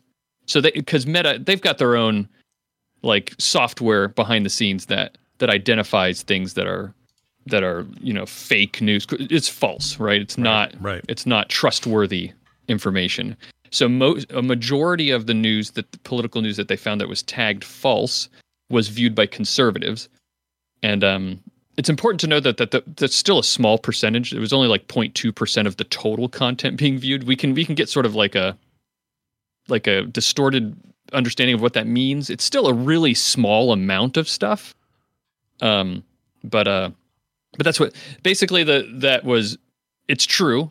Yes, our our news feeds are becoming segregated. That that we can say Sure. from this data that they looked at. Right. That's that So to me they- seems uh, that part seems obvious to me. It's just Yeah. a matter of whether they're you know whether it's actually creating exodus from either side. You know, Yeah, and a lot of this stuff is going to confirm some of from some of our probably uh, some of our intuition, but there are some surprising things in here. I think um, the next question they asked was, "What effect would?" So it looked at the algorithm, right? A lot of people blame the algorithm, and I think it's fair to. It makes sense that this would be causing weirdness in what we see. That algorithm that we're talking about didn't used to exist, right? Yeah. It's it's a relatively recent thing in social media. It's not new by any means, but um it hasn't always been there. It used to just be chronological feeds, right? sure. Um, and so what they did was they wanted to say, because some people say, what if we just go back to chronological feeds? Wouldn't that solve a lot of these problems? Because Facebook isn't just feeding us what we want, you know, or what what will maybe not even what we want, but what will get us to click on things and spend more time on the platform, right? Right. Um, so what they did, they actually tested. They did an experiment on this one. They t- looked at 23,000 Facebook users and 21,000 Instagram users, and what they did is half of half of these people on each platform they they switched to a instead of having the algorithm serve them con- content in their feed, they had a reverse chronological feed, which is just the the latest posts get get fed to you on your feed, The top, and yeah. yeah, from the top. The most recent is at the top, and as you scroll down, you're going backwards in time, and that's it. Everything reverse chronological. The thing everybody wa- says they want, by the way, we should Yes. point that Right. out. Exactly. Yeah. Yes. You know, So this is an interesting one because okay, they did find that a reverse chronological feed users who had that did spend less time on Facebook and Instagram, which makes more sense. They spent more time on other platforms as well. Um, and that makes sense, right? The the whole point of the algorithm is to keep you engaged with their platform. So if you don't have it, you would expect people to spend less time on there. So that did happen. Um, also, the reverse chronological feed.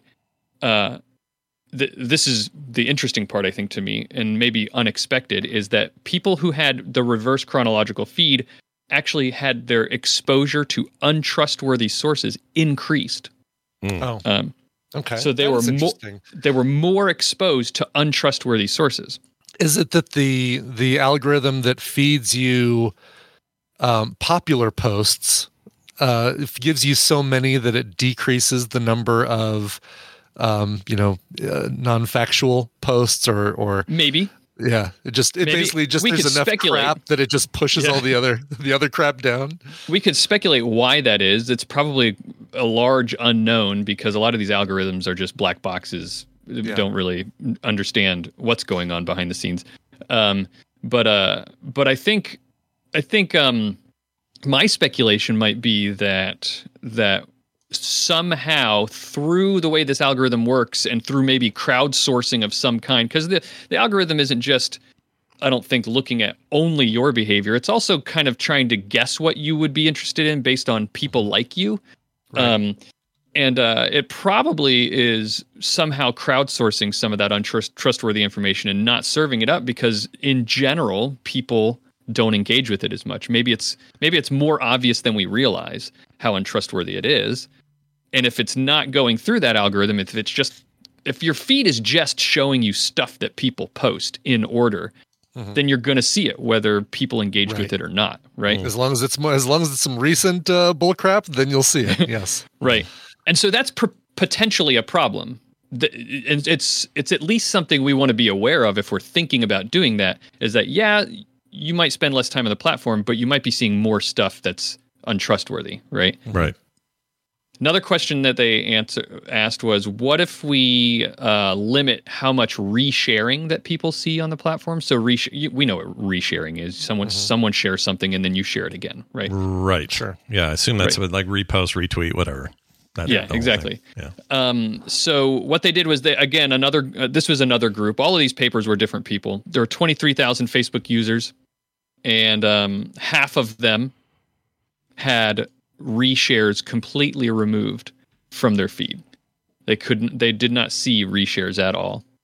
um, for three months, and then they looked at what happened to those people, and they found that untrustworthy content for was actually reduced by an by a, a whole one third when they did not get reshared content. So a lot of that stuff is coming is being reshared.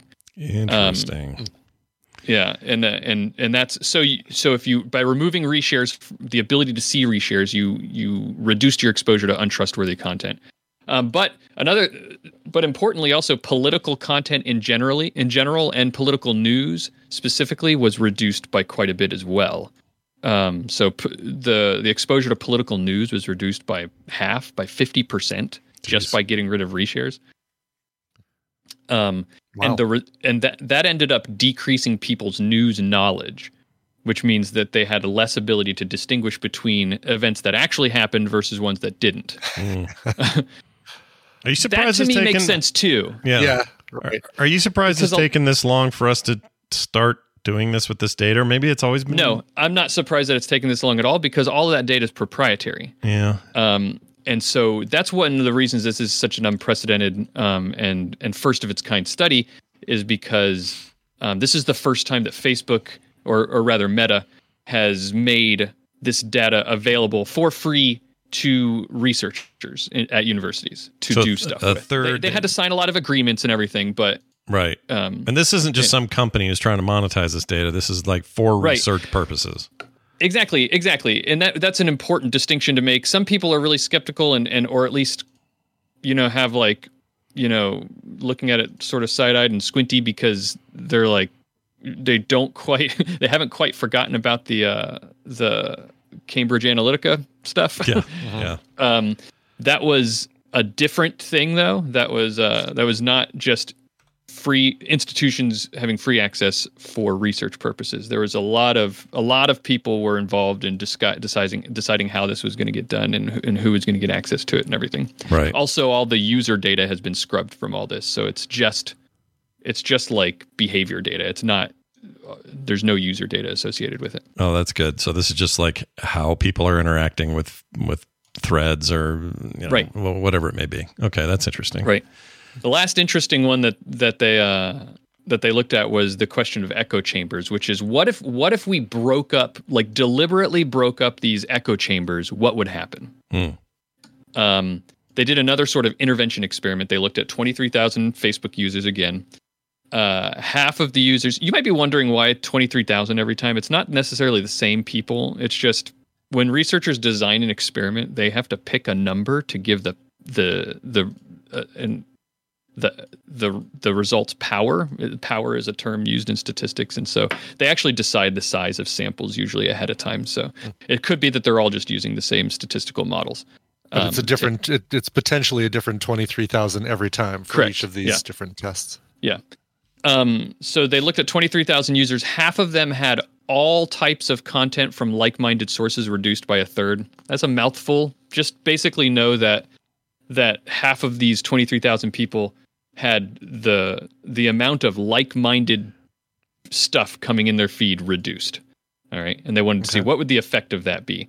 Just and, and they did measure that by the way by there's there's a pretty well-known reliable way to measure people's political leanings that psychologists and sociologists use. So they just used one of those tests. It's it's pretty val, val it's been validated over time and everything. So Right. You've already got it. Why do it? Yeah. Why you don't need to reinvent Yeah. the wheel on that? That makes sense. Yep. So the first thing they did was just look at all of the data and see how much. They just asked the question: how how much of an echo chamber is there really? How often are people being exposed to content from like-minded sources?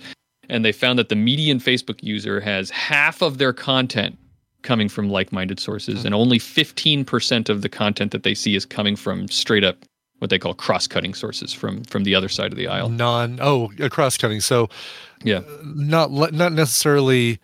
Um, what's what's the what's the opposite of like minded? Basically, things that they don't necessarily agree with, as opposed to just blanket non nonpartisan kind of information. Yeah, the other the the other percentage there, I guess what's that like 35% is coming from neutral. Coming from, Content. okay from yeah, gotcha. Neutral. Um, That's a good way to put that. Yeah. Sure. Yeah. Uh, twenty point six percent of users get are getting more than three fourths of their content from like-minded sources. So, so at least a fifth of all users are getting almost all of their content eh, on their feeds are coming from like-minded sources. So that's that's a description of the echo chamber and what it looks like. Well, right? I mean, because that's what they've des- uh, it as designed though. That's what algorithms are meant to do, right? It- it- not it- necessarily. well, Um, because if all you want, if all you want is kid, about wh- uh, sorry, if all you want is like cat videos, and you spent spend all your time looking at cats related stuff, you are Yeah. going to mostly get cat related stuff. right. algorithmically, not the reversed chronological, but algorithmically, Right. you're just always going to get those. Not always, but uh, most of what you'll get is that. So it seems the same would be here. If all you were interested in is, you know, shit posts from from somebody who you agree with, well, then you're going to get a lot more of that, right? Right, but presumably though, because these are these are random users that they looked at, and um, and they don't have user data on them. So presumably, we're getting a random sampling of people. Some people are not engaged on Facebook just for political content, but they're still gauging where they fall on the political spectrum and figuring out what type of content are they exposed to. So I don't really engage with with political content on Facebook, for example. But I can almost guarantee you that most of the content I see is probably people that agree with me. Um, and uh, and that's not that's not because I've curated it that way. In fact, I often try, like I deliberately don't block people for for other reasons. But um, so so it's not necessarily that that it's only giving it to you because you want it. It's the algorithm doesn't care about the specific content. The algorithm just cares about, presumably, I'm not an expert or anything, but presumably the algorithm only cares about what's going to keep you on Facebook, right? Right. I would assume so. Um, yeah. so anyway, what they did look at though is if they if they cut the those that half of the users and they reduced the content on their feed from like-minded people, what would happen? Hmm. Um, and so they found out that it increased their exposure to cross-cutting and neutral content, which again, you would expect that, right? If you're getting less stuff from like-minded people, you're going to get more stuff from other people. Sure. Um, but it also reduced their exposure to untrustworthy content and uncivil content, which is good. That's a good thing, Yeah. right? you want that that stuff getting blocked as a plus. Yeah. Yeah. Um, but here's an interesting thing: uh, their overall engagement with like-minded sources decreased, and that makes sense because they're not getting as much of it.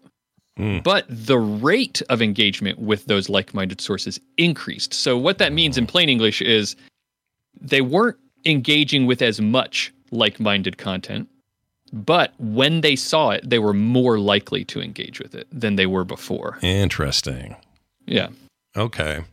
Man, so like what does that mean Yeah. who knows like what what does that mean for behavior this is just a description of what's going on and what happens when you make these changes tons more questions need to be asked and uh um, oh an interesting thing about all of these I, I just lumped it all together here in a summary because uh, rather than say it all Sure. each time which is that none of these interventions that they did had any measurable impact on their political polarization their ideology or their attitude Yeah, it didn't change people's minds at all That's the part I was I remember from Tom's thing is it, it Yeah. seemed like it the the impact is not what you logically would expect. Yeah. Mm-hmm. Because And our logic brains go, "Oh, it's so point to me." dangerous. These guys over here Yeah. saying these things. That's really going to erode and and whatever." And it's a that seems like a valid theory to me until you look at the data and the data says, "Well, not really. You if you came into it with a certain mindset, you left with the same mindset. You didn't change your mind. If anything, you dug Yeah. your feet in deeper, right?" But but what else could this mean, right? Like maybe we, we know that people are more likely to engage if if you reduce the the like-minded content, they're more likely to engage with the ones that they see. Does that mean and this is total speculation here? Does that mean does that have implications for for getting people riled up and fomenting, you know, like uprisings and and stuff like that, you know, like political action? Um who knows? uh, I would like to see, rather than just changing people's minds politically, Yeah. I would think it would be interesting to see more research done on how these types of intervec- interventions affect individuals' mental health. Um, you know, like maybe anxiety about our political landscape gets reduced, right? Right. Um, it's also interesting to note what we said before that people are seem to be when they don't have this information coming across them in these ways, they seem to become less informed about politics. That could be a bad thing too. our our democracy works if we know about what's going on, right? Yeah, data, So- information, and da- real data, uh, data, whatever you want to call it, is uh, is helpful no matter what the situation is. So that's I love so this how kind of can we how can we re- do what some of these did? How can we reduce exposure to untrustworthy content while keeping the same or increasing um, the uh, the their people's intelligence about the news, their their awareness of what's going on. Yeah. Right. There's someone's going to write in about this, I'm sure. But somebody somewhere's got a mother-in-law or a close relative, right? Who prior to um this sort of stuff being prominent on the internet or even the internet itself, okay? They're older, whatever. Um they're going to say, well, my mom didn't go, my mother in law didn't go crazy until all this stuff started showing up on her Facebook feed. And then she started reposting it and then posting about it and quote, quoting it and blah, blah, blah. That's probably true. But what it, what it, what this data seems to suggest is she came into this prone to this, meaning Yeah. those, she glommed onto that because that's already where her brain is. And she's that's like, what that's you know. exactly my thought because you can't i don't think you can look at things that happen on social media and the way our behavior changes over time. I don't think you can look at this chronology of events and and see cause and effect because of how new of a technology this is. So what i also know about how uh, political stuff has has hap- been all over social media over the past eight years. What also has happened over the past eight years is that my grandparents figured out how to use a smartphone, right? um, so there, it could just be like you're saying. It could be that eight years ago, grandma figured out how to get on Facebook for the first time, and that's what you're seeing, right? Um, is is that they're already kind of inclined to engage with it with it in this way, and it's just they've gotten better at engaging with the platform.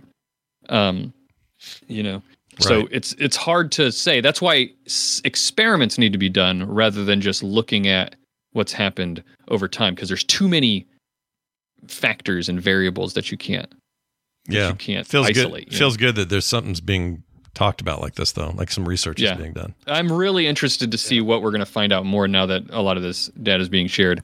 It was. It's also.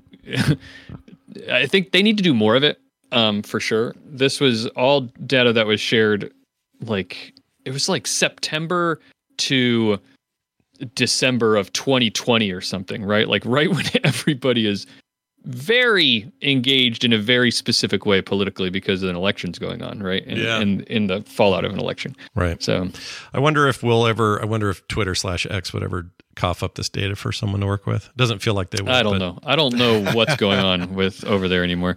Yeah, I Can mean- you is are people really calling it X now? No. Yeah, no, they're calling it X Twitter or what I see. I saw somebody, um, maybe it was uh, Engadget, combine it as Twitter. Oh, like they X W I T T E R, which I don't know how you pronounce it. I, I That's I more like said Twitter. Twitter. it is kind of Twitter. yeah, it's a little exactly. bit quitter, Yeah. which isn't that too crazy. But yeah, I Kind don't. of funny, actually. Yeah. Yeah, I don't know. There was, um, you know, there's always something to get weirded out by over there. Their recent announce or uh, Elon Musk recently saying they're going to get rid of the block feature. Um, and then he turned around and blocked a bunch of people who were mad about the block feature going away. Those kinds of things are, uh, you know, I'm starting, I'm starting to see that most of that stuff is there. It's all designed to get people flipping out, which drives engagement. Like that's why you do Have, it. have you guys ever watched? I know. I think Brian. I know you have. Have you watched The Great? Um, Oh, I love the great. The great is great. yeah. Yeah. Yeah, Me- Kim so and I, I think- binged that whole thing. It's awesome. Great show. When I think of what Elon Musk must be doing when he goes to work every day, it it reminds me of Peter of Russia. Yeah. Just right, like- right.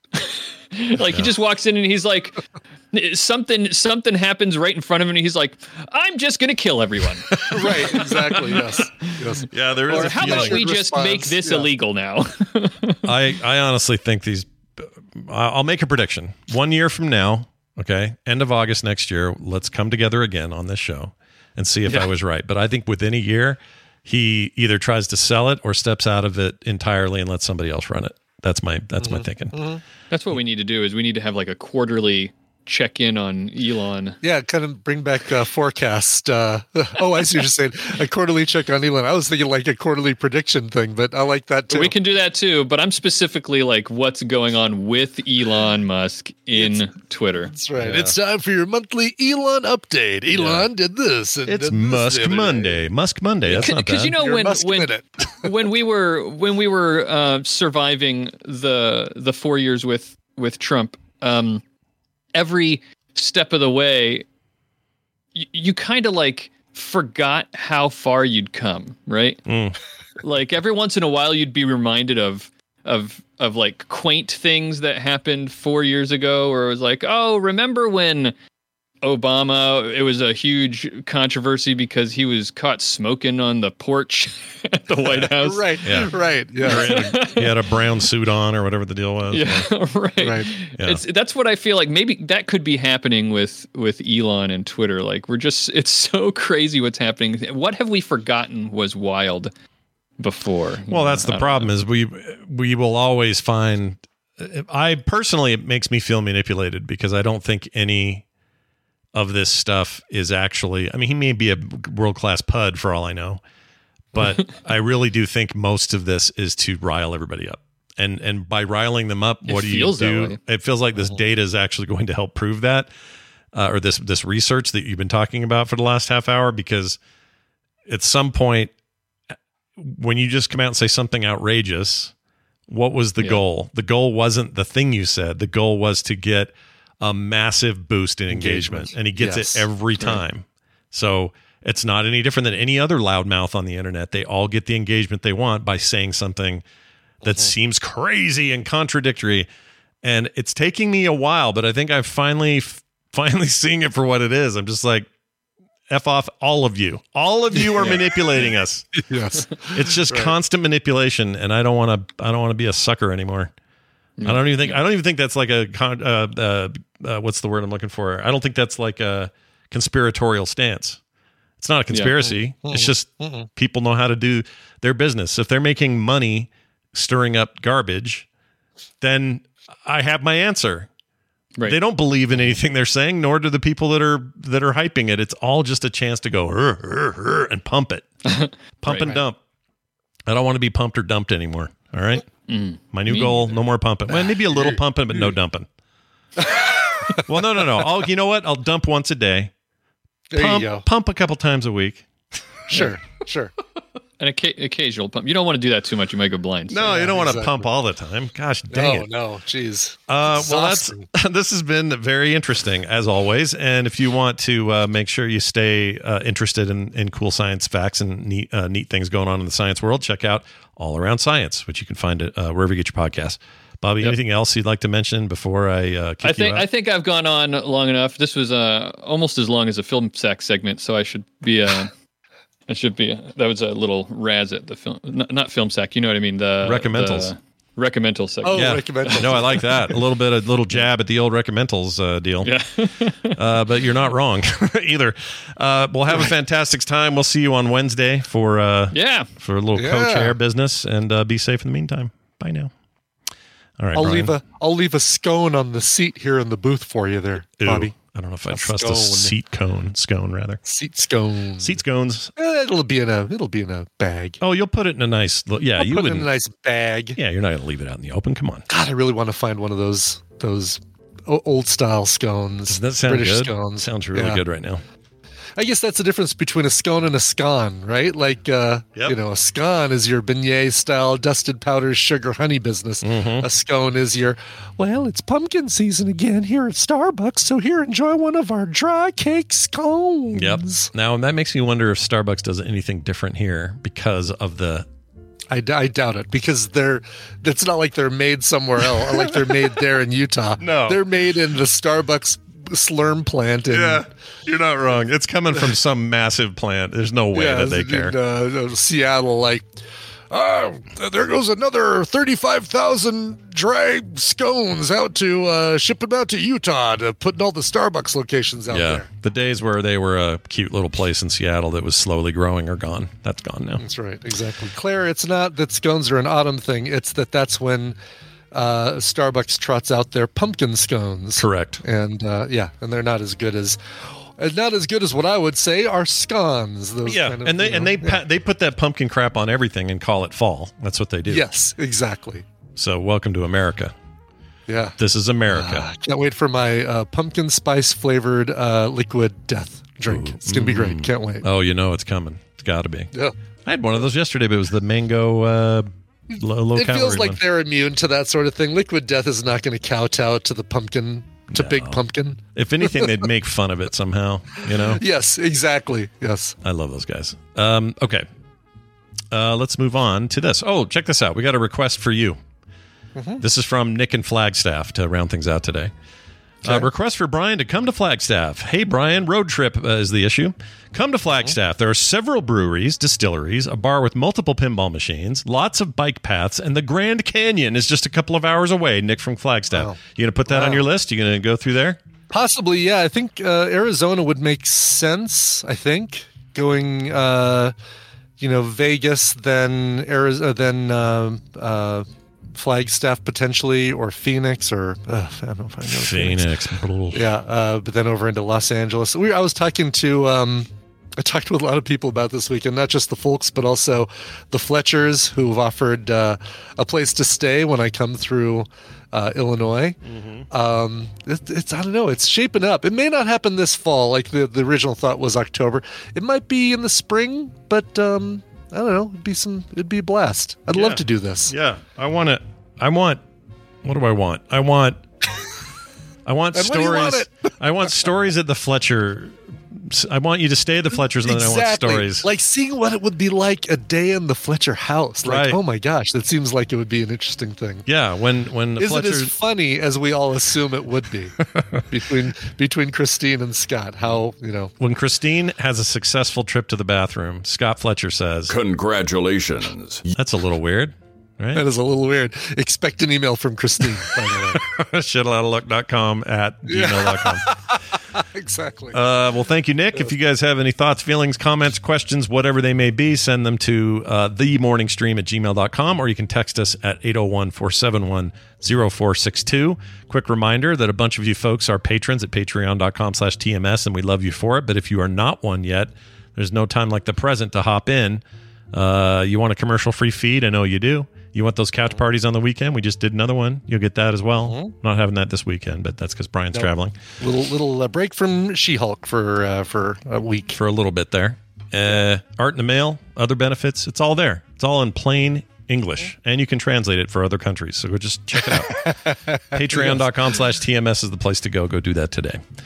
Uh, Brian, you got anything else before we go today? I got nothing else. Yeah, that that that's it. It's another successful Monday. We got the Monday out of the way, which is nice. yeah, it You does feel nice. I agree with you. off like a band-aid. Oh, Yeah. one other note. Uh, I was I received a code from a game developer for a game called Sh- uh, Ship Graveyard Two.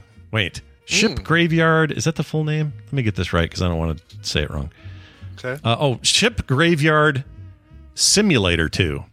Oh, okay. But basically, you get they give they put big giant boats like fish boats all the way up to big carrier type things Yeah. on a big hunk of land. And my job is to go out there with a huge hammer and a bunch of other tools, blow torches, Uh-huh. And tear that thing apart and sell it for scrap and fulfill contracts. And It's basically the the water-based version of the space thing that you play. very much so. Um, I think that's why they sent this to me because I think I, Yeah. I talked incessantly about Yeah. Hard Space Shipbreaker. So if you are uh, wanting to see some of that in action, I'm going to be doing a little chore core today at noon. Uh, on uh, the the live feed here on YouTube, so go to frogpants.tv if you want to watch it, and it'll be on the archive as well for those who are listening later. Um, but if you want to watch me break up some ships and sell it for cash, today's your day. Excellent. All right, let's And, get uh, out of here. You know, and I'll, and I'll tease a thing too. I think I'm, uh, we're going to have a soundography episode going up today. I, let's see if I can figure out from my list who it's going to be. Um, is it Woodstock uh, or the Bangles? Might be the. Oh, uh, what? Let me see. Let me see what the most recent episode is because I missed last week's uh, getting it. Um, I like them Posted bangles here. though. They're pretty good. Them bangles. they're they're pretty good. Them Bengals. They're Uh-huh. very entertaining with that whole uh, you know Susanna Hoffs. Hell oh no, yeah. uh, Bangles went up. Uh, that was the last episode to go up. So it looks like it will be Woodstock. Um, we talked about Woodstock '94, the actual event. So Nice. um, yeah, should be interesting. yeah, I'm looking forward to that. Uh, all right, let's get out of here. Speaking of music, let's play this. Like we didn't already record it. Like what am I? You know? Yeah, it, it never even happened yet, but then it will. Yeah. Uh, Exactly. a song here though. Do a song here. Sure, Brian, not me. Brian Skojums uh, wrote in and, and wrote and uh, and said, "Dear Symphony and Ballad, my mother Joyce passed away from cancer on Midsummer's Day. Aw, and wanted to honor her her, uh, her birthday on the 21st of August. That's today. She was a music teacher from Buffalo who moved to Sweden and started a music program at the school she worked." Which then spread to almost every school in southeastern Sweden. She loved performing shows, and the final project for every class was writing and performing their own musical. She always accompanied every concert and show on the piano, and I thought she would like something piano forward. But dealer's choice, love your mom, love the show. Signed, Brian. Oh, Aw, well, she sounds awesome though. What a she cool does sound thing. Awesome. Yeah. Uh, absolutely, Brian. And, and again, sorry for your loss. And sorry I made that noise like right at the beginning of your email in hindsight. Yeah. Um, let's get to uh, request. Uh, Billy Joel was was uh, kind of the first thing that he suggested there, and um, uh, I went with a cover of Billy Joel's Piano Man. This one, here's what's really cool about this. This one um, starts out very similar to the uh, original Billy Joel uh, Piano Man, but it kind of goes in a different direction, more orchestral and much more. Um, I don't know, like fuller, richer sound than you'd expect. So I think this kind of goes speaks to her talents and her uh, developing, you know, the final class project being a musical. Kind of, it feels a little like a like the uh, coda of a musical. Here is Rough Silk and their cover of Piano Man from their album Wheels of Time. That's going to do it for us. Thank you all for listening. We'll be back tomorrow for another show. We'll see you then.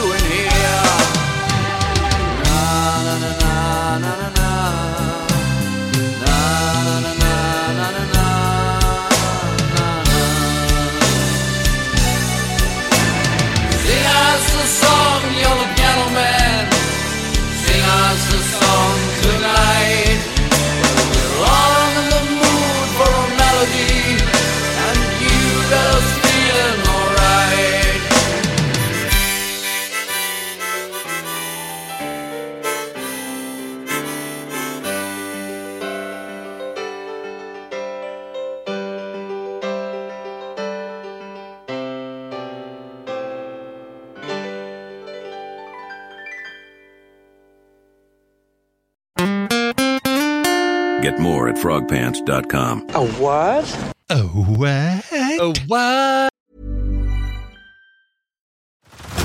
Head over to Hulu this March, where our new shows and movies will keep you streaming all month long. Catch the acclaimed movie All of Us Strangers, starring Paul Mescal and Andrew Scott. Stream the new Hulu original limited series We Were the Lucky Ones with Joey King and Logan Lerman. And don't forget about Grey's Anatomy. Every Grey's episode ever is now streaming on Hulu. So, what are you waiting for? Go stream something new on Hulu.